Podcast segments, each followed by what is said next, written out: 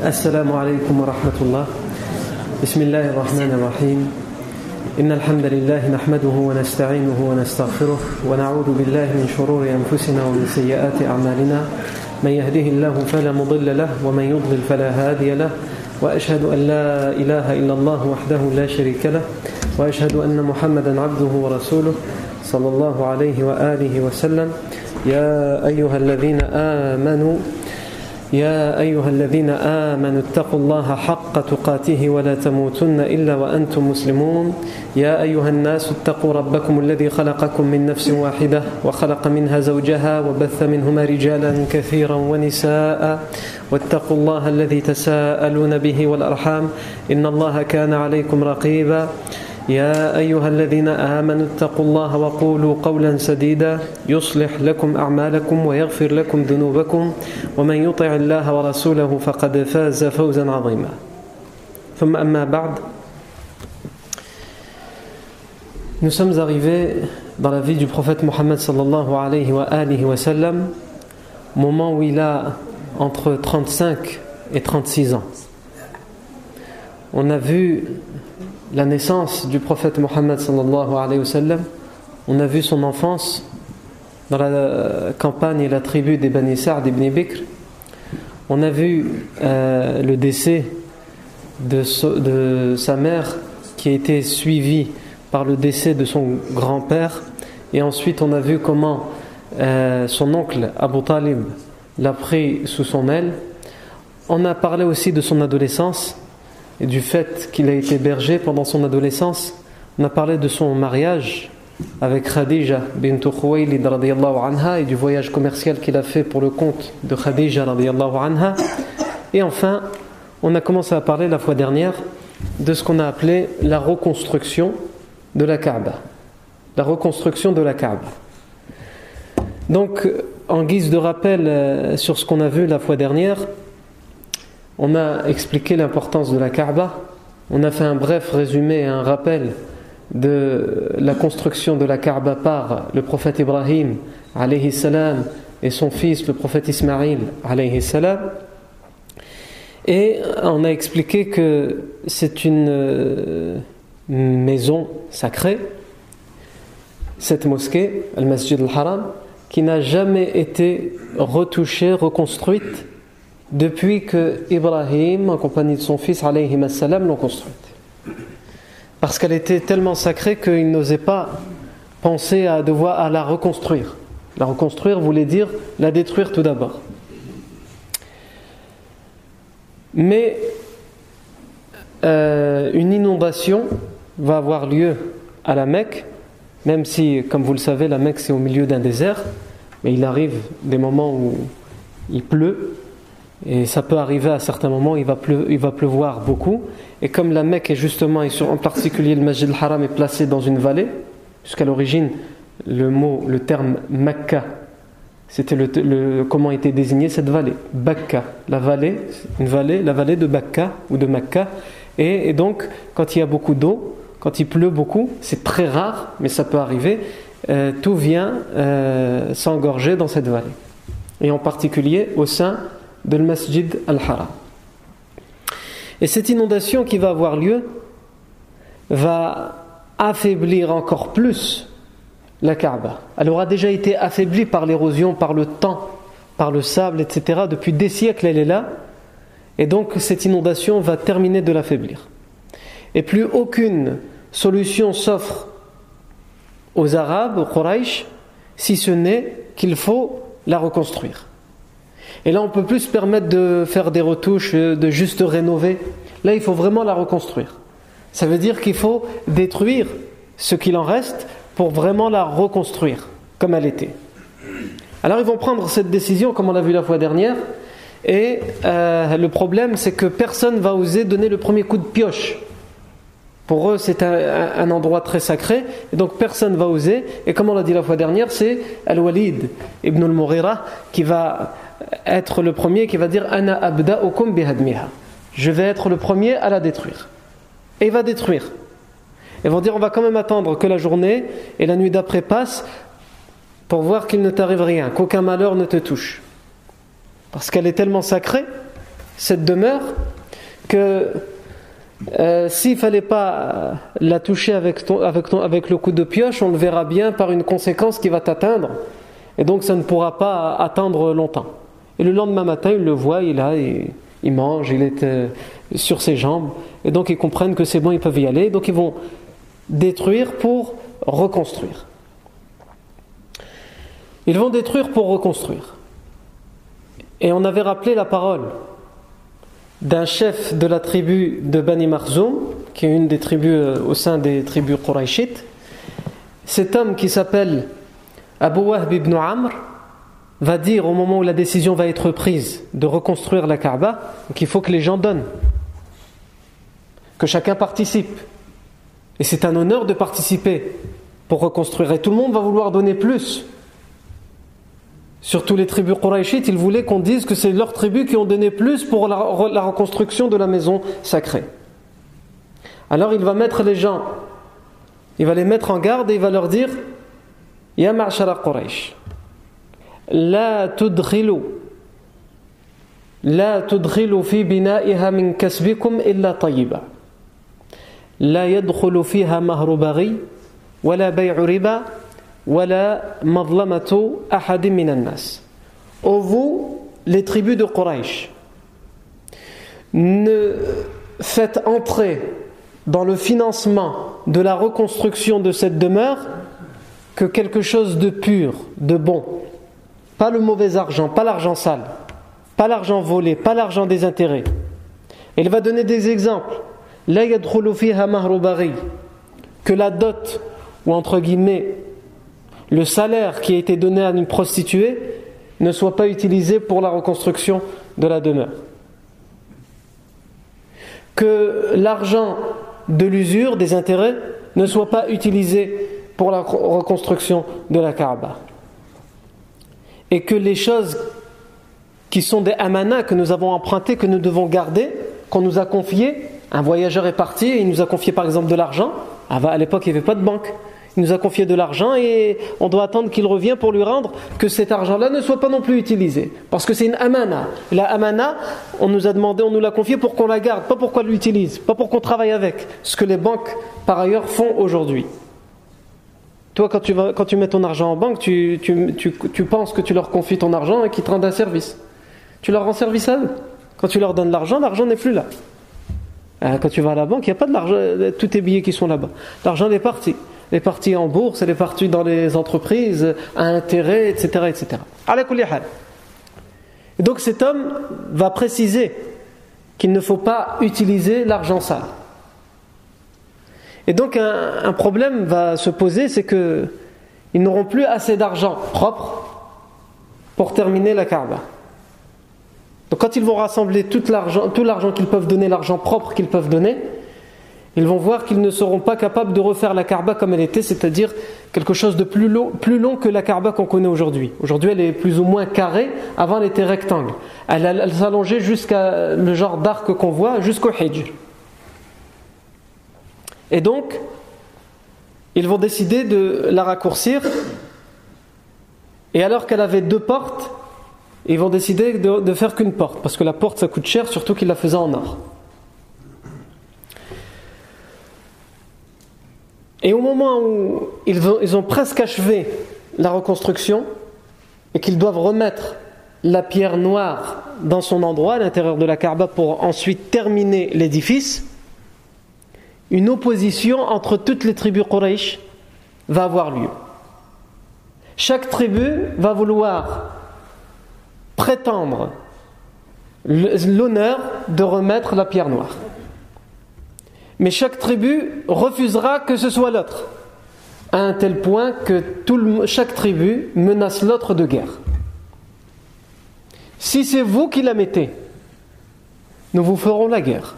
Il n'y a pas de raison, cet honneur nous revient à nous. Les autres, la même chose. Si vous osez toucher la pierre noire, plus aucun d'entre vous ne sera vivant, etc. Et donc ils vont rester comme ça pendant 4 à 5 jours à attendre. À chaque fois que quelqu'un veut s'avancer d'une tribu, les autres se lèvent et sortent les épées et les sabres et les lances et les flèches. Donc personne n'ose s'avancer. Au bout d'un moment, ils vont commencer à discuter, ils vont se consulter, tous les notables de toutes les tribus, ils vont dire il faut qu'on trouve une solution. Si quelqu'un d'entre nous, de n'importe quelle tribu, s'avance et prend la pierre noire, ça va créer une guerre. Et c'est pas forcément ce qu'on veut, surtout que l'argent n'en a presque plus là. On a tout utilisé pour la reconstruction. Donc, il faut trouver une solution. Et ils vont faire appel à un procédé qui était connu dans la Jahiliya et qui va rester qui va être perpétué après la révélation comme on va le voir tout à l'heure c'est ce qu'on appelle at-tahkim l'arbitrage ou qu'on peut, on peut traduire par la médiation. C'est un procédé qui aujourd'hui est même connu en droit français ce qu'on appelle l'arbitrage en certains cas, au lieu d'aller au tribunal, on fait appel à ce qu'on appelle l'arbitrage, et ensuite, euh, en fonction de cet arbitrage, le juge, même ici dans le droit français, il ne lui restera qu'à approuver, à tester ce qui a été arbitré euh, dans la médiation. Donc ça, c'était un procédé qui était connu dans la société arabe, et les idolâtres, pour éviter la guerre, ils vont dire, faisons appel à ce qu'on appelle en arabe l'arbitrage. Que quelqu'un, on désigne quelqu'un qui va juger qui va faire une médiation, qui va faire un arbitrage pour voir quelle est la meilleure solution. Le problème, c'est qu'ici aussi, euh, il y a un souci. Un autre problème se pose. C'est qu'ils ne peuvent pas se permettre de désigner quelqu'un parce que, quelle que soit la personne qu'ils désigneront, cette personne adhère à une tribu. Et donc, ils risquent d'être influencés par sa tribu et dans son arbitrage, et donc ils ne, ils ne peuvent pas désigner quelqu'un de neutre. Toutes les tribus sont concernées. Quelle que soit la personne qu'on va désigner, il sera concerné. Il sera, entre guillemets, influencé. Donc, étant donné qu'ils ne peuvent pas le désigner, qu'est-ce qu'ils vont faire? Ils vont dire, puisque tous les notables et les personnes importantes que nous connaissons sont présentes, ils ne peuvent pas influencer, puisque euh, il ne faut pas que ce soit eux qui soient désignés arbitres ou médiateurs. Disons que la première personne qui entrera par cette porte, la porte des Ben c'est lui qui devra arbitrer et euh, qui jugera. Et quelle que soit la tribu à laquelle il adhère, nous devons nous taire et accepter son jugement. C'est quelque chose de hasardeux, le hasard. Alors, euh, ils vont accepter à l'unanimité cette proposition, puisque c'est la seule qui s'offre à eux pour éviter la guerre. Et donc, ils vont attendre le prochain arrivant par la porte des Beni Shayba et le prochain arrivant c'est le prophète Mohammed sallallahu alayhi wa. Donc ce que je vous raconte là, c'est en fait dans plusieurs versions authentiques. Je n'ai pas cité chacune des versions, mais on va dire que j'en ai fait à peu près un résumé de ces 3 euh, à 4 versions authentiques qui nous rapportent chacune d'une manière différente ce récit. Le prophète arrive par la porte de Beni Shayba. Et lorsqu'il va arriver donc c'est le stress pour tout le monde. Pourvu que ce soit quelqu'un de ma tribu. Pourvu que ce soit quelqu'un de ma tribu. Tout le monde se dit ça. Et lorsqu'il arrive et qu'il le voit sortir par cette porte, ou plutôt entrer par cette porte, ils vont dire Radina. هذا الأمين هذا الصادق الأمين رضينا هذا محمد عليه الصلاة والسلام Nous sommes satisfaits. nous sommes d'accord à l'avance de ce qu'il dira c'est Mohammed, le digne de confiance. Le véridique, le digne de confiance. Alors qu'il appartenait à la tribu des Bani Hashim. Mais comme c'était lui, et que tout le monde connaissait sa personnalité et sa façon de faire, tout le monde disait Nous sommes satisfaits. Nous savons que même s'il appartient au Bani Hashim, il va essayer d'être neutre dans sa décision. Parce qu'il n'était pas connu pour être quelqu'un de tribaliste entre guillemets, de chauvin, de raciste, m'attribue au-dessus de toutes les autres. Non. Il est quelqu'un connu pour être véridique, digne de confiance, juste, équitable. Et c'est la meilleure des personnes pour être arbitre et pour être médiateur. À un tel point que Sa'ib ibn Abdullah raconte, il dit euh, J'étais dans la Jahiliya aux côtés de Mohammed pour la reconstruction de la Kaaba. Je la reconstruis et j'étais avec lui. Et il raconte même une anecdote que nous avons rappelée la, semaine dernière. Il dit Je me rappelle même que j'avais une statuette que j'avais moi-même sculptée de mes propres mains. J'avais une statuette que j'avais moi-même sculptée de mes propres mains et que j'adorais et pour laquelle je me prosternais tous les jours. Et après, il y a un caillou, une pierre, il l'a sculptée, il a fait un visage, des mains, des pieds, et ensuite il la pose et il se prosterne devant. Il faut imaginer, il y a le, le, le degré d'égarement, de perdition. Et il dit quand je ramenais du lait caillé, je prenais le lait caillé le plus précieux qui était réservé pour moi et j'en prenais une partie hein, et je le, j'imprégnais ma statuette, mon idole, de ce lait tellement pour moi il était précieux, lui aussi il en méritait. Et un chien venait, dès que j'avais le dos tourné, il léchait ce lait, il reniflait cette statue et ensuite il urinait dessus. Et ensuite, évidemment, je euh, faisais fuir le chien, je lavais ma statuette pour pouvoir euh, me prosterner devant. C'est-à-dire que pour faire sa prière, c'est pas lui qui fait les ablutions. Il fait faire les ablutions à sa statuette. Euh, dans une autre version, le prophète sallam, on nous raconte que le prophète sallam a participé de ses propres mains à la reconstruction et qu'il prenait les pierres avec son oncle Al-Abbas ibn Abdel Muttalib anhu et que Al-Abbas ibn Abdel Muttalib a vu son neveu Mohammed prendre les pierres sur son épaule. Et son oncle lui a dit Ton vêtement, lève-le sur tes épaules pour qu'il puisse protéger ton épaule lorsque tu transportes, lorsque tu supportes ces pierres-là.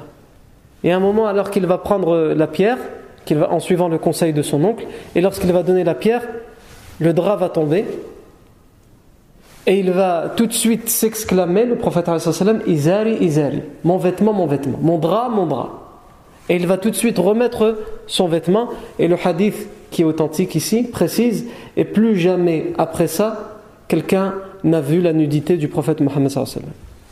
Je raconte ce détail parce qu'il va être important dans les leçons qu'on va tirer tout à l'heure.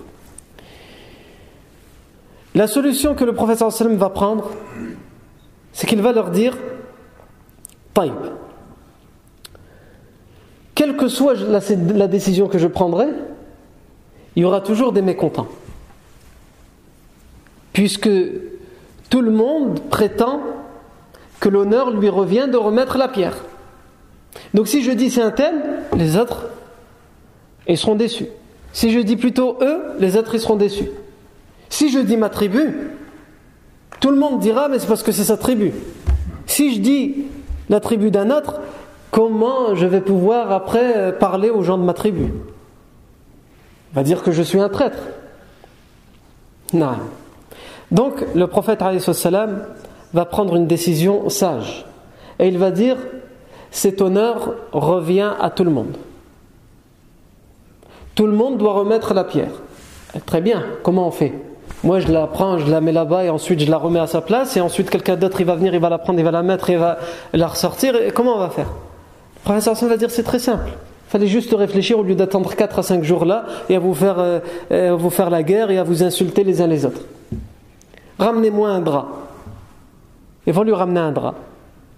Il va prendre la pierre, il va la mettre sur le drap et il va dire que chacun, que chaque chef de chaque tribu prenne un coin du drap et s'avance vers la Kaaba pour la remettre tous ensemble.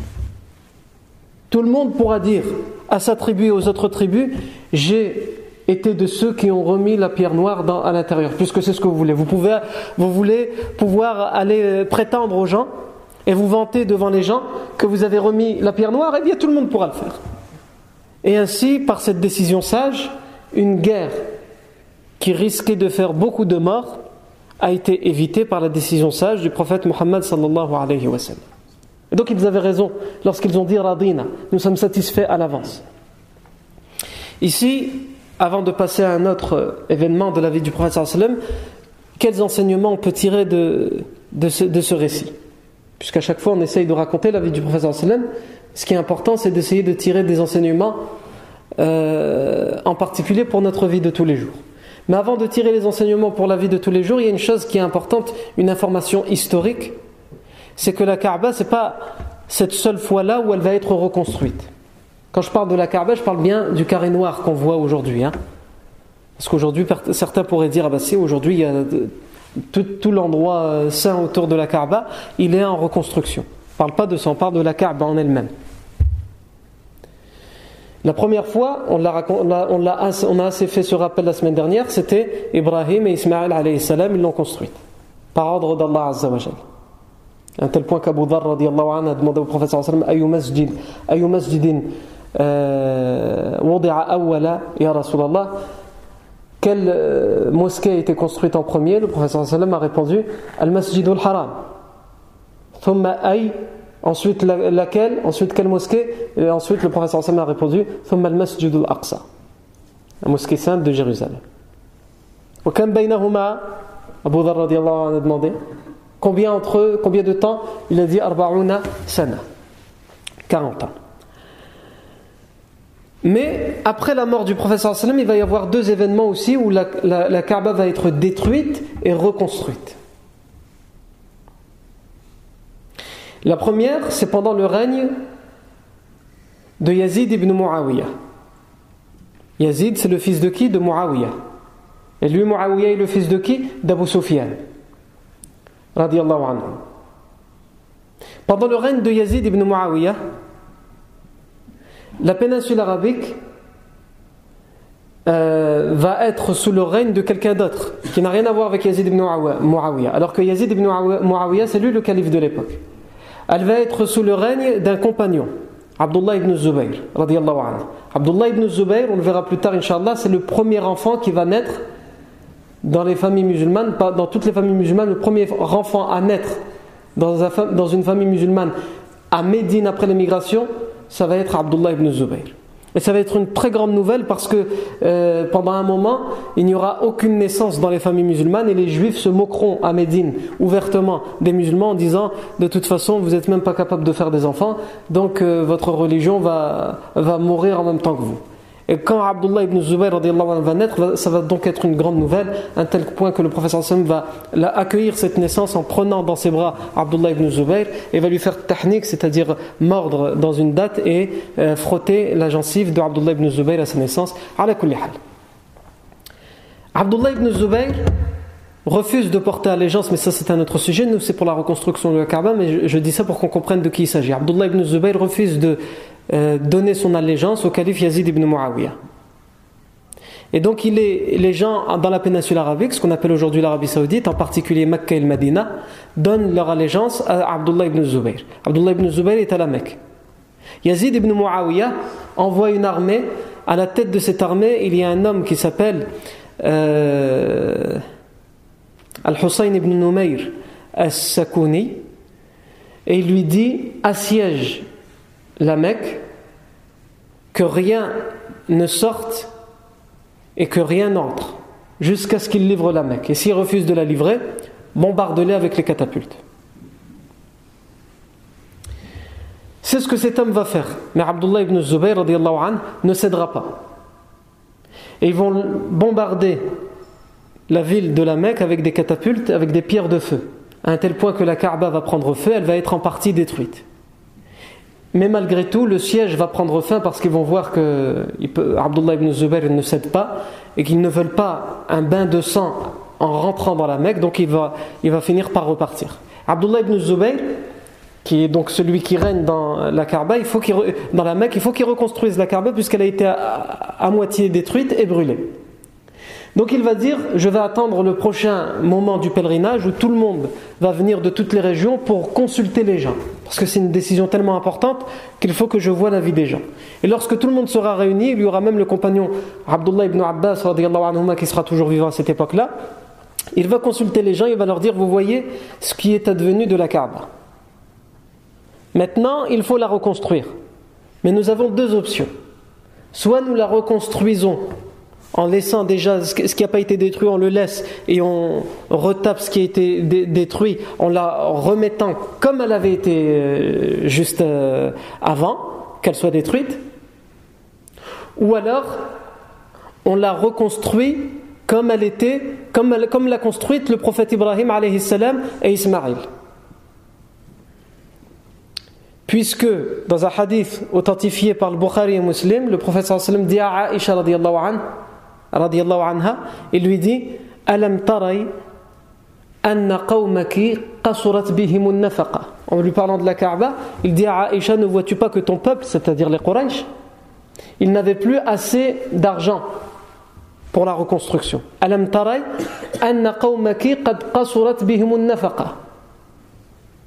ولولا حدثان قومك بكفر لنقضت الكعبة ولجعلت لها بابا شرقيا وبابا غربيا وأدخلت فيها الحجر Et ensuite le professeur Hassan lui dit Et si ton peuple, c'est-à-dire son peuple à lui aussi, et si ton peuple ne venait pas récemment de se mettre dans l'islam, n'était pas encore euh, des, des, gens qui viennent à peine de sortir de la mécréance, avec toutes les idées, toute la sacralité qu'ils font de la Kaaba, eh bien j'aurais détruit la Kaaba et je l'aurais reconstruite en lui mettant deux portes comme elle l'avait au temps d'Ibrahim et d'Ismaël et en la rallongeant comme elle était au temps d'Ibrahim et d'Ismaël Mais ça risque de les choquer et risque de ne pas comprendre. Donc Abdullah ibn Zubayr dit en réalité le prophète c'est ce qu'il voulait faire. Mais ce qui l'a empêché de, faire ça, c'est que les gens venaient à peine de se convertir et qu'il avait, craignait que les gens ne comprennent pas ce geste. Tellement il sacralisait la Kaaba. Surtout que c'était leur tribu et leur famille, leurs parents, leurs grands-parents qui l'avaient construite comme ça. Donc pour eux, ça pouvait être un signe, surtout eux qui respectaient leurs ancêtres, ça pouvait être un signe comme si on voulait effacer toutes les traces des ancêtres et qu'on renie les ancêtres. Donc le professeur Sim n'a pas pris cette décision. Donc Abdullah ibn Zubayr dit on peut, nous, la refaire comme le professeur Sim aurait voulu la refaire. Abdullah ibn Abbas va donner son avis. Il n'y a que Abdullah ibn Abbas anhuma, qui va donner son avis. Il va dire Je pense qu'il faut, la, faut la reconstruire, mais comme elle était, comme nos parents l'ont construite. Abdullah ibn Zubayr va lui dire pourquoi Il va dire parce que lorsque nous venons ici, que nous voyons la Kaaba, que nous faisons le tawaf, nous nous rappelons. Cette Kaaba et les, les pierres de cette Kaaba nous rappellent quand nous nous sommes convertis nous rappelle des moments que nous avons vécu avec le professeur sallam ici. Donc, le mieux est de la laisser comme elle était.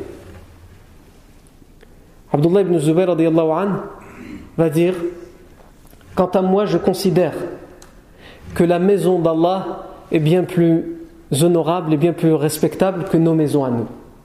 Est-ce que l'un d'entre nous, si sa maison était à moitié détruite et brûlée, et s'il avait l'occasion de la reconstruire, non pas comme elle était juste avant qu'elle a, brûlé et détruite, qu'elle a été détruite, s'il avait l'occasion de la reconstruire en beaucoup mieux, est-ce qu'il euh, mettrait cette occasion de côté?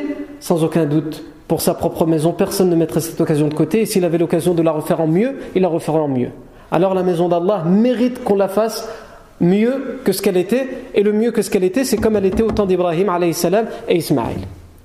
Si personne n'arrive à me donner d'arguments convaincants, sachez, il va s'adresser à tous les pèlerins, il va leur dire Sachez que pendant trois jours je vais faire salat l'istikhara, la prière de la consultation, et ensuite je la reconstruirai comme elle était au temps d'Ibrahim et d'Ismaël.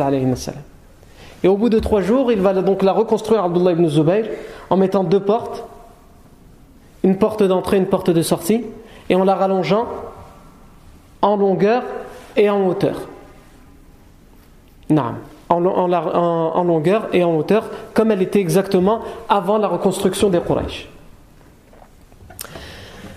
Pourtant, aujourd'hui, vous savez qu'elle n'est pas rectangle, elle est carrée. Donc, il y a eu un autre événement, et c'est le quatrième événement dont on va parler la reconstruction de la Kaaba. C'est justement pendant le règne de Abdul Malik ibn Marwan. Et Abdullah ibn Zubayr est toujours vivant. Et c'est toujours lui qui règne sur la Mecque. Et pour Abdul Malik ibn Marwan, entre guillemets, cette rébellion pour lui a trop duré. Et donc il va envoyer un homme. Euh, dans l'expression d'aujourd'hui, on dirait sans foi ni loi, mais non, on ne peut pas dire ça parce que cet homme était quand même musulman malgré tout, même s'il était un sanguinaire. Il va lui envoyer qui? Al-Hajjaj ibn Yusuf Thaqafi. Et va lui dire débrouille-toi, utilise les moyens qu'il faut, mais la péninsule arabique et en particulier la Mecque doit revenir dans notre dynastie, la dynastie des Omeyyades. Hajjaj ibn Yusuf va commencer par assiéger, et ensuite il va utiliser lui aussi les catapultes, et ensuite, quand il va voir qu'il ne veut pas céder, il va rentrer dans la Mecque et il va, il va tuer et même euh, faire crucifier les membres de Abdullah ibn Zubayr à la Mecque. Donc ça c'est une autre histoire, on ne va pas rentrer dedans, mais pourquoi on raconte ça? Pour euh, préciser qu'avec ces catapultes, la Kaaba aura encore une fois été endommagée. Et donc cette fois, c'est le Hajjaj ibn Yusuf Thaqafi avec, son, avec le calife Abdul Malik ibn Marwan qui doivent reconstruire. Et eux, quelle décision ils vont prendre Comme justement Abdullah ibn Zubayr était contre eux et que c'est lui qui l'a rallongé comme ça et qui lui a mis deux portes au lieu d'une, ils vont, ils vont dire il faut la reconstruire, mais comme, elle est, comme les Quraysh, nos parents l'ont construite. Et comme elle était au temps du prophète Mohammed sallallahu On ne doit pas refaire la même chose que Abdullah ibn Zubayr anhu a fait. Et donc ils vont la remettre comme elle l'est aujourd'hui, et comme elle était au temps du prophète Mohammed c'est-à-dire plus ou moins en un carré, avec une seule, porte, la deuxième porte ils vont la boucher, et ils vont la rétrécir en hauteur et en, en longueur. Ça, c'est les événements qui sont les plus connus dans l'histoire, même si pendant le règne de Harun al-Rashid, Harun al-Rashid, quand il aura connaissance du hadith dont je vous ai parlé tout à l'heure, où le professeur Sam a dit anha, si ton peuple n'était pas récemment converti à l'islam et que la mécréance n'était pas si proche d'eux, j'aurais détruit la Kaaba pour la reconstruire comme elle était au temps d'Ibrahim, etc. Harun Rashid va prendre la décision de reconstruire la Kaaba comme au temps d'Ibrahim et comme l'avait fait Abdullah ibn Zubayr. Et à cette époque-là vit l'imam Malik, l'imam Malik ibn Anas. Il va aller voir le calife Harun Rashid et il va lui dire أنشدك الله يا أمير المؤمنين ألا تجعل هذا البيت ملعبة للملوك بعدك لا يشاء أحد أن يغيره إلا غيره فتذهب هيبته من قلوب الناس Je te prends, je prends à témoin Allah, ô prince des croyants.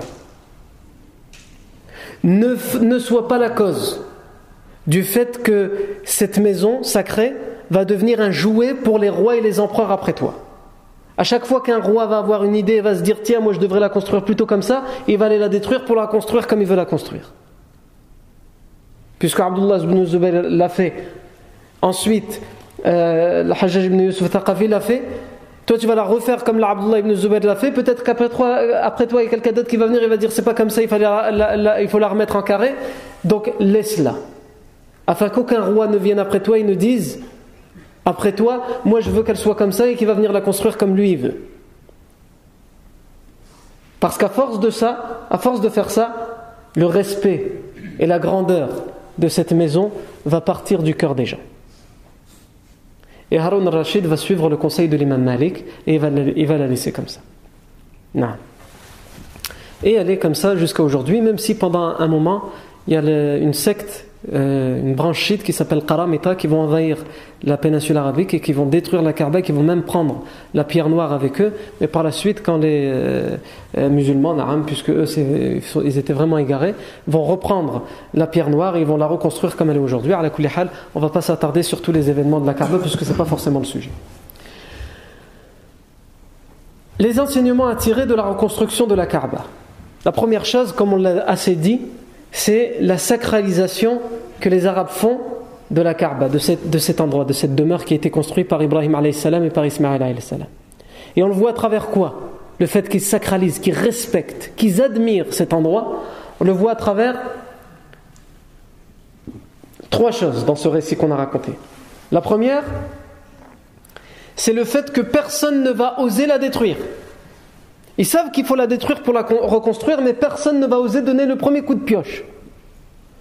Pourquoi? Parce qu'ils la respectent tellement qu'ils se disent que quelqu'un qui va mettre un coup de pioche dans cette chose qui est si sacrée, un grand malheur va lui arriver.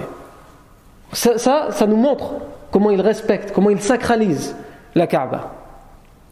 L'autre événement, c'est la parole d'Abu Wahb ibn Amr, qui va dire Ya ma'shara Quraysh, لا لا تدخلوا في بنائها من كسبكم إلا طيبا لا يدخل فيها مهر بغي ولا بيع ربا ولا مظلمة أحد من الناس Ô vous les gens de Quraysh, faites en sorte que rien ne soit utilisé comme argent dans la reconstruction de, de, de cette demeure si ce n'est de l'argent propre et pur. Gagnez honnêtement, loyalement. que le salaire d'une prostituée ne soit pas utilisé pour la reconstruction, ni l'argent qui vient de l'usure et des intérêts, ni la, chose qui nous a été confiée par quelqu'un, ou l'argent qui nous est confié par quelqu'un. Ici, ça nous montre aussi comment il, il respecte la Kaaba.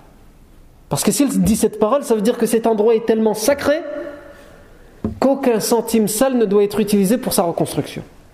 C'est un endroit sacré, donc on ne doit utiliser que l'argent propre pour cet, argent sacré. Aujourd'hui, cet aspect qu'avaient les jahili, des gens qui adoraient les statues, cet aspect malheureusement est perdu chez beaucoup de musulmans. Un tel point qu'on voit des choses qui sont euh, euh, totalement contradictoires. Quand on sait que dans nos pays d'origine, où euh, on cultive le cannabis, et que certains imams sont payés avec le cannabis, leur salaire c'est avec le cannabis et ils y voient aucun inconvénient. Ou même, euh, euh, ça je l'ai vu, moi personnellement, où quelqu'un vit de ça ouvertement et tous les ans il fait une omra avec cet argent-là. Ajib, Et il, n'y voit, il ne voit là-dedans aucun inconvénient. Eh bien, les Arabes idolâtres, ce qui était sacré le laissaient sacré. Non. Et le troisième, la troisième point qui nous montre comment les Arabes sacralisaient cet endroit, c'est la parole du prophète sallam à Aisha radiallahu anha, laoula ولولا أن قوم ولولا حدثان قومك بكفر لنقضت الكعبة ولجعلت لها بابا شرقيا وبابا غربيا وأدخلت فيها الحجر. Il a dit à Aïcha, si ce peuple les Arabes de son époque qui se sont convertis à l'islam, s'ils n'étaient pas si euh, juste là il y a quelques temps, il y a quelques jours, s'ils n'étaient pas dans la mécréance et l'idolâtrie, j'aurais détruit la Kaaba parce qu'ils l'auraient compris. Mais le professeur Sam sait que son peuple à ce moment-là, il sacralise. Ils mettent la Kaaba à un, niveau qui est très important. Donc, le prophète sallam à travers cette phrase, il nous montre que les, Arabes de l'époque, ils sacralisaient cet endroit. Et il nous montre aussi comment on doit agir avec certaines choses. La Kaaba est un endroit sacré aussi pour les musulmans. Il ne faut pas non plus exagérer, c'est pas un dieu la Kaaba. Allah est unique. La Kaaba n'est pas une divinité qui doit être adorée. C'est un endroit saint, la première maison qui a été consacrée pour l'adoration d'Allah Azzawajal. Mais c'est pas elle, la, la Kaaba c'est un moyen pour arriver à Allah Azzawajal. C'est un endroit qui a été construit pour adorer Allah Azzawajal. Ça ne doit pas, être ça ne doit pas devenir un but en soi. L'autre leçon et enseignement à tirer de cet événement, c'est les Arabes de l'époque. À quel point d'égarement et de perdition ils étaient. On le voit à travers ce récit. On le voit tout d'abord à travers ce que nous raconte Sa'ib ibn Abdillah qui nous dit J'avais une statuette que j'ai sculptée de mes propres mains et que j'adorais, et que le chien il venait uriner dessus. Ajib C'est-à-dire que même la raison de l'individu, la personne n'utilise plus sa raison. Il est dans une idolâtrie et il n'utilise pas la raison. Et c'est tout à fait, entre guillemets, vous allez dire c'est pas normal. Moi j'ai envie de dire c'est tout à fait normal. Parce que tout ce qui a un rapport avec la mécréance, avec l'idolâtrie, avec la négation d'Allah Azzawajal, c'est quelque chose qui va à l'encontre de la raison et de la logique. Sans aucun doute. Donc d'un côté, quand on entend ça, on se dit, mais c'est aberrant. C'est anormal. Et c'est normal d'agir comme ça. De sculpter soi-même sa, statuette. Pourquoi? Parce que la personne qui, est dans l'idolâtrie, il n'est plus déjà dans le normal. Il n'est plus dans le vrai, il est dans le faux. Il n'est plus dans la réalité, il est dans l'imaginaire dans l'innovation. Ce qui nous montre aussi à quel point ils étaient égarés, c'est que la, parole, encore une fois, de Abu Wahb ibn qui leur dit attention, ne faites pas entrer dans la reconstruction de cette demeure de l'argent sale. Ni salaire de prostituée, ni argent de l'usure. Pourquoi il dit ça? Si c'était des gens qui étaient propres et qui gagnaient leur argent loyalement et que la prostitution n'était pas quelque chose de répandu, il n'aurait pas eu besoin de le dire. Mais c'était quelque chose de tellement répandu chez eux qu'il, les a mis en garde. Attention, on va reconstruire un endroit sacré. Et nous, on sait qu'on a l'habitude de les prostituer, on a l'habitude de l'usure, on a l'habitude de ceci. Donc tout ça, ça doit être mis de côté, tout l'argent qui concerne ça. Ça nous montre donc à quel point ils étaient dans l'égarement et la perdition. Et l'autre point aussi qui nous montre à quel point ils étaient dans l'égarement, dans la perdition, c'est que pendant 4-5 jours, ils vont se faire, euh, ils vont bouder, ils vont se faire la guerre, et ils étaient sur le point de faire couler le sang. Pourquoi? Pour une broutille. Qui va remettre la pierre? Alors qu'il aurait fallu réfléchir comme le prince l'a fait et trouver cette solution. Ou alors même s'il n'y a pas cette solution qui est trouvée, c'est pas grave. Toi, mets-la. J'aurais préféré que ce soit moi, mais mets-la. De toute façon, on a tous contribué à la reconstruction. Mais non. Ils étaient capables de se déclarer la guerre pour des broutilles comme ça. Et donc, ça, ça nous montre, tous ces, points-là, ça nous montre à quel point les Arabes s'étaient éloignés à l'époque du règne de l'unicité d'Ibrahim et d'Ismaël Et on est là, je vous le rappelle, à 4-5 ans, juste avant la révélation du prophète Mohammed. Donc ça nous montre à quel point ils ont atteint le summum des ténèbres, le summum de l'idolâtrie, l'apogée de l'ignorance et de l'égarement. Et à quel point ils sont dans le besoin de cette révélation, de cette nouvelle révélation qui ne va pas tarder à arriver. L'autre événement, l'autre enseignement à tirer de, ce, de, cette histoire, de ce récit, c'est la personnalité du prophète Mohammed avant la révélation, comment il était vu par les autres et comment il était tout simplement, même avant qu'il ne reçoive la révélation, avant qu'il ne soit prophète, avant qu'il ne sache même qu'il est prophète. On le voit à travers le fait que lorsqu'ils ont choisi un arbitre et que c'est lui qui est arrivé, qui est, entré par la porte des Beni ils ont dit Radina, amin, amin. Nous nous satisfaisons, nous sommes d'accord que ce soit lui. C'est le, digne de confiance, le véridique, le digne de confiance. Alors qu'ils auraient pu dire, n'importe quelle personne qui est loyale, qui intègre dans notre vie de tous les jours, si on a un problème comme ça, qui est un problème tribal, même si on le connaît pour être quelqu'un de net et de loyal, quand on va lui demander d'être arbitre, on ne va pas avoir confiance en lui. Même si on le connaît pour être honnête et loyal. Pourquoi? Parce qu'il a beau être honnête et loyal, là c'est une question de tribu. Et lui, il adhère à telle tribu. Mais tellement il savait que l'honnêteté et la loyauté du prophète Sam et son intégrité dépassaient l'honnêteté et la loyauté dont on parle de manière habituelle, et que lui, il mettait la justice et l'équité au-dessus des tribus, même au-dessus de la sienne, ils ont dit Radina. Et ils ne l'auraient pas dit pour n'importe quelle personne qui était loyale. Il y en avait des gens loyaux et intègres à l'époque du prophète mais pas comme le prophète Mohammed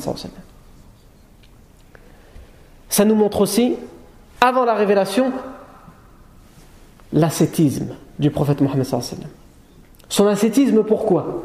Parce que dans le récit où on dit qu'il a participé aux travaux, il n'avait qu'un vêtement, qu'un drap en guise de vêtement pour se couvrir. Ça nous montre qu'il était quelqu'un d'ascète qui vivait de peu, du minimum, qu'il n'était pas dans le luxe, qu'il n'était pas dans le paraître, dans l'apparence, comme beaucoup trop de musulmans aujourd'hui sont.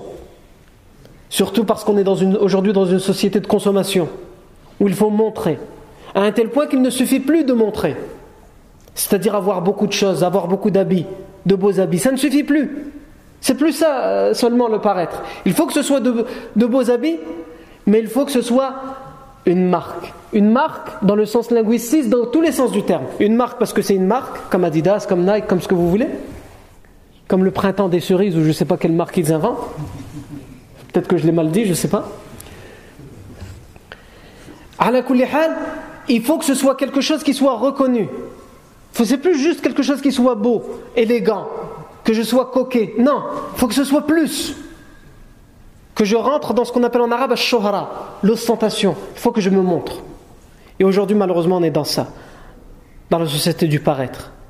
Et parce qu'on est éduqué dans cette société de consommation, dans cette société matérialiste, dans la société d'apparence et et du paraître, et qu'on s'habille comme ça, et qu'on essaie d'avoir un comportement, une attitude qui est juste du paraître, on a perdu ce qui est essentiel, c'est-à-dire les valeurs. On a perdu l'essentiel, ce qui doit être dans notre cœur. On a perdu l'essentiel, c'est-à-dire le comportement exemplaire. Et le prophète Mohammed, qui vivait dans l'époque jahili, C'est-à-dire qu'il était entouré de gens qui étaient dans le paraître. C'est nous qui devons mettre la pierre. C'est nous qui, pouvons, qui devons prétendre aux gens, qui devons se vanter aux gens que nous avons mis la pierre. La pierre. Ça, c'est le paraître. Lui, il se contentait de peu et il était, il était dans l'ascétisme. Et ça nous montre aussi, dans les comportements du prophète sallam, sa pudeur. Puisque lorsque son drap va tomber, le hadith dit Il va lever son regard vers le ciel en disant Izari, Izari. Aujourd'hui, si, ça arrive à quelqu'un, sans qu'il le fasse exprès, bon, bah, c'est tout. Hein. Il va même peut-être rigoler et les gens autour de lui vont rigoler. Ah, c'est bon, t'as rien vu, j'espère. Hein. Le prophète sallam était choqué que ce drap puisse tomber. Et il n'était pas encore prophète. Il l'est pour nous, mais lui, il ne, le sait pas encore. Il n'a pas encore eu la révélation. Aujourd'hui, c'est pas juste la personne, son vêtement, il va tomber sans faire exprès. Un exemple. Il va faire un foot, va faire un mini-foot, un foot en salle, et après on se retrouve tous ensemble dans les vestiaires. Allez-y, euh, on fait la fête, chacun on prend une douche publique, une, douche générale. dans le meilleur des cas, c'est quelqu'un qui laissera montrer une partie de sa aura, mais qui mettra quand même un maillot de bain entre guillemets pour prendre sa douche. Et dans le pire des cas, c'est quelqu'un qui même le maillot de bain, il n'est pas là, il y a pas, on entre mais il n'y a pas de problème. Et si on parlait de gens qui n'étaient pas musulmans, à la rigueur, j'ai envie de dire pourquoi pas. Mais l'islam même nous enseigne la pudeur et nous donne des règles. L'homme avec l'homme, il ne doit pas laisser apparaître entre le nombril et les genoux. Eh, eh, où est-ce qu'ils sont les genoux et le nombril? Où est-ce que... Et le reste? Et donc ici, ça nous montre dans l'époque jahili la pudeur et le comportement que le professeur sallam avait. Non. Ça nous montre aussi, dans le comportement du prophète comment il était sage. Comment il était sage. Sage dans le sens de la sagesse. Dans la décision d'arbitrage qu'il a pris. Comment, comment il était dans la sagesse.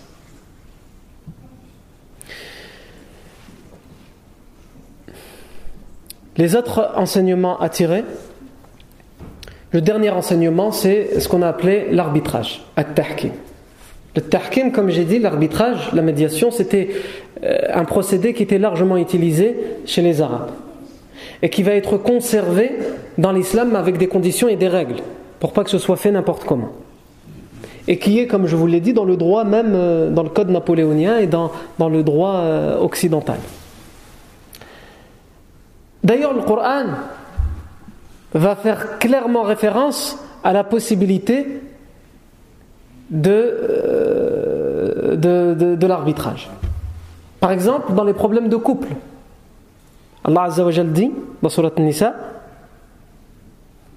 وإن خفتم شقاق بينهما فابعثوا حكما من أهله وحكما من أهلها إن يريد إصلاحا يوفق الله بينهما إن الله كان عليما خبيرا Allah Azzawajal parle dans le verset précédent de la façon que le, euh, que le mari doit se comporter avec son épouse dans le cas d'un incident conjugal, un incident diplomatique. Et ensuite, il fait suivre par ce verset en disant Et si vous craignez qu'il y ait une rupture, un gros problème dans le couple entre l'homme et la, femme, alors envoyez un hakam, un arbitre, un médiateur envoyer un médiateur de sa famille à lui et de sa famille à elle, s'ils veulent s'ils sont sincères dans leur intention et qu'ils veulent les réconcilier, ils arriveront à leur faire retrouver l'entente. Ça fait clairement référence à ce procédé. Avant d'aller devant le juge et de dire je veux divorcer, essaye d'abord de recoller les morceaux. Et d'ailleurs, dans les problèmes de couple, dans le droit islamique, quand quelqu'un va pour divorcer, le juge fait d'abord ce qu'on appelle la conciliation. Et au risque de vous étonner, en France, c'est la même chose. Il y a d'abord ce qu'ils appellent, quand quelqu'un se présente devant le juge pour divorcer, il y a d'abord ce qu'ils appellent l'ordonnance de conciliation. C'est-à-dire que le juge les réunit d'abord pour voir s'il n'y a pas moyen de les réconcilier. Et s'il n'y a pas moyen de les réconcilier, c'est là qu'ils vont rentrer en ce qu'on appelle en instance de divorce et voir les droits de chacun. Et ça, ils l'ont pris de haut de ce verset et du droit de le fiqh en islam, du droit islamique. L'autre verset qui fait référence clairement à l'arbitrage, c'est lorsqu'Allah Azzawajal dit dans Surat Al-Ma'ida Ya ayyuhalladhina amanu la taqtulu as-sayda wa antum hurum. Wa man qatalahu minkum فجزاء فجزاء فجزاء ومن قتله منكم فجزاء فجزاء مثل ما قتل من النعم ومن قتله منكم فجزاء ما قتل فجزاء مثل ما قتل من النعم يحكم به ذوى عدل منكم vous qui avez la foi, ne tuez pas le gibier, l'animal de chasse. Alors que vous, vous trouvez dans l'enceinte sacrée de la Mecque. Il y a une enceinte, une périphérie, on en avait parlé la semaine dernière, où il y a des règles à, respecter, comme par exemple cette règle qui est donnée dans ce verset, on ne peut pas chasser les animaux dans cet endroit saint. Allah dit, vous qui avez la foi, ne tuez pas le gibier dans l'enceinte sacrée. Et celui qui le fait volontairement, son expiation, sa compensation, c'est qu'il donne en échange la valeur, le montant de l'animal qu'il a tué. Soit il va, prendre un animal comme, comme l'animal qu'il a tué pour le sacrifier, soit il paye le montant. Et Allah Azzawajal termine par dire ce sont deux témoins, ou plutôt il utilise ici yahkumu bihi minkum, vont juger et vont faire euh, preuve d'arbitrage deux personnes loyales parmi vous, que vous choisirez, et ce sont eux de manière neutre qui vont dire quelle explication vous devez avoir euh, pour euh, cette erreur que vous avez commise. C'est le deuxième verset qui fait référence au tahkim.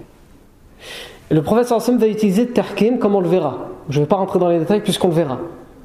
À Médine, lorsque le prophète sallam va assiéger la tribu juive de Bani Quraïba, pour une raison, c'est qu'ils auront rompu le pacte qu'ils avaient avec, eux, avec lui.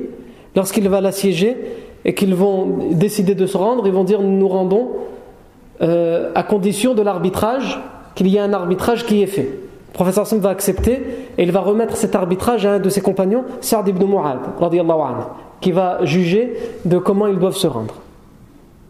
Tout comme pour des décisions très importantes dans la communauté, on fera euh, appel à ce procédé de tahkim, l'arbitrage.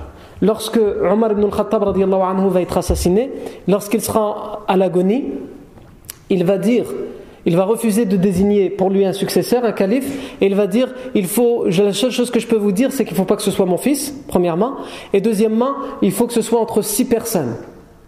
Parce qu'il me semble que c'est les meilleurs et les plus proches du professeur Sam, et il va désigner ces six personnes. Parmi ces six personnes, il y aura le compagnon Abdurrahman ibn Auf. Et lui, il va d'emblée, lorsque Omar va euh, mourir, il va d'emblée refuser le califat, et donc il va rester entre cinq personnes, et ensuite il y aura euh, des, discussions entre eux. Certains vont eux-mêmes partir, et finalement il va rester Uthman et Ali, Et ils vont remettre l'arbitrage à Abdurrahman ibn Auf, celui qui a été désigné parmi les six par Omar ibn al-Khattab et qui tout de suite a dit Moi j'en veux pas. Ils vont se dire bah, Toi tu dois choisir entre Uthman et Ali. Et il va rester trois jours, lui-même va dire Pendant ces trois jours, j'aurais pas réussi à trouver le sommeil. Parce que quel que soit le nom que je choisis, je sais que ce sera la plus grande affaire de la communauté de l'islam. Choisir le calife. Et donc pour choisir le calife, on a fait référence aussi à At-Tahkim. Tout comme on va faire référence au Tahkim dans énormément d'autres euh, moments dans l'histoire des compagnons, comme par exemple lorsqu'il y aura la querelle et la divergence entre Muawiyah ibn Abi Sufyan et Ali ibn Abi Talib, ils vont prendre comme arbitre chacun quelqu'un de leur camp. Pour euh, le camp de euh, Muawiyah ibn Abi Sufyan, ils vont choisir comme arbitre Amr ibn al-As, et le camp de Ali ibn Abi Talib, ils vont choisir Abu Moussa al-Ash'ari en guise d'arbitrage pour essayer de concilier. Tout ça pour dire quoi? Pour dire que ça aussi c'est un enseignement à tirer et c'est quelque chose qui a été laissé dans l'islam, mais à des conditions. C'est pas dans n'importe quelle histoire on vient et on prend un arbitre. Les savants euh, expliquent qu'on ne peut faire le tahkim que pour des choses où l'individu a un droit et il a droit d'abandonner ce droit. Normalement, telle chose me revient. Et l'islam lui dit, telle chose te revient, tu as le droit de la prendre, et tu as le droit de la laisser, de, pardonner. Les choses où il n'a pas le droit, il n'a pas le choix, il est obligé de prendre son droit, par exemple, on ne peut pas faire l'arbitrage là-dedans. Par exemple, dans un pays islamique, quelqu'un euh, qui vole, il faut qu'il soit quelqu'un qui ait la science à un tel point qu'il a atteint le niveau où il peut être juge islamique pour qu'il soit nommé arbitre. Ça c'est un autre sujet, un chapitre de fiqh tout entier. C'était juste pour y faire référence, pour qu'on comprenne de quoi il s'agit et que certaines choses sont prises et perpétuées de la jahiliya vers l'islam, sauf que c'est renforcé, corrigé, amélioré avec toutes les conditions qu'on a données. Puisque là, par exemple, tous les savants sont unanimes pour, dire que dans un arbitrage en islam, on ne peut pas venir et dire le prochain qui va rentrer par cette porte. Parce que là, on est dans le hasard. Les jahili le faisaient, comme ils l'ont fait avec le prophète sallam. Et Allah a fait en sorte que ce soit le prophète sallam qui sorte par la porte des Bani Shayba. Mais euh, en islam, quand on fait le, le, tahkim, l'arbitrage, on ne peut pas faire ce genre de procédé hasardeux. Parce qu'on ne sait pas sur qui on va tomber. Non c'est de manière résumée l'essentiel à dire par rapport à ce récit. Donc le prochain événement à voir, selon vous, ça va être lequel? La révélation. Selon vous, ça va être la révélation. Cependant,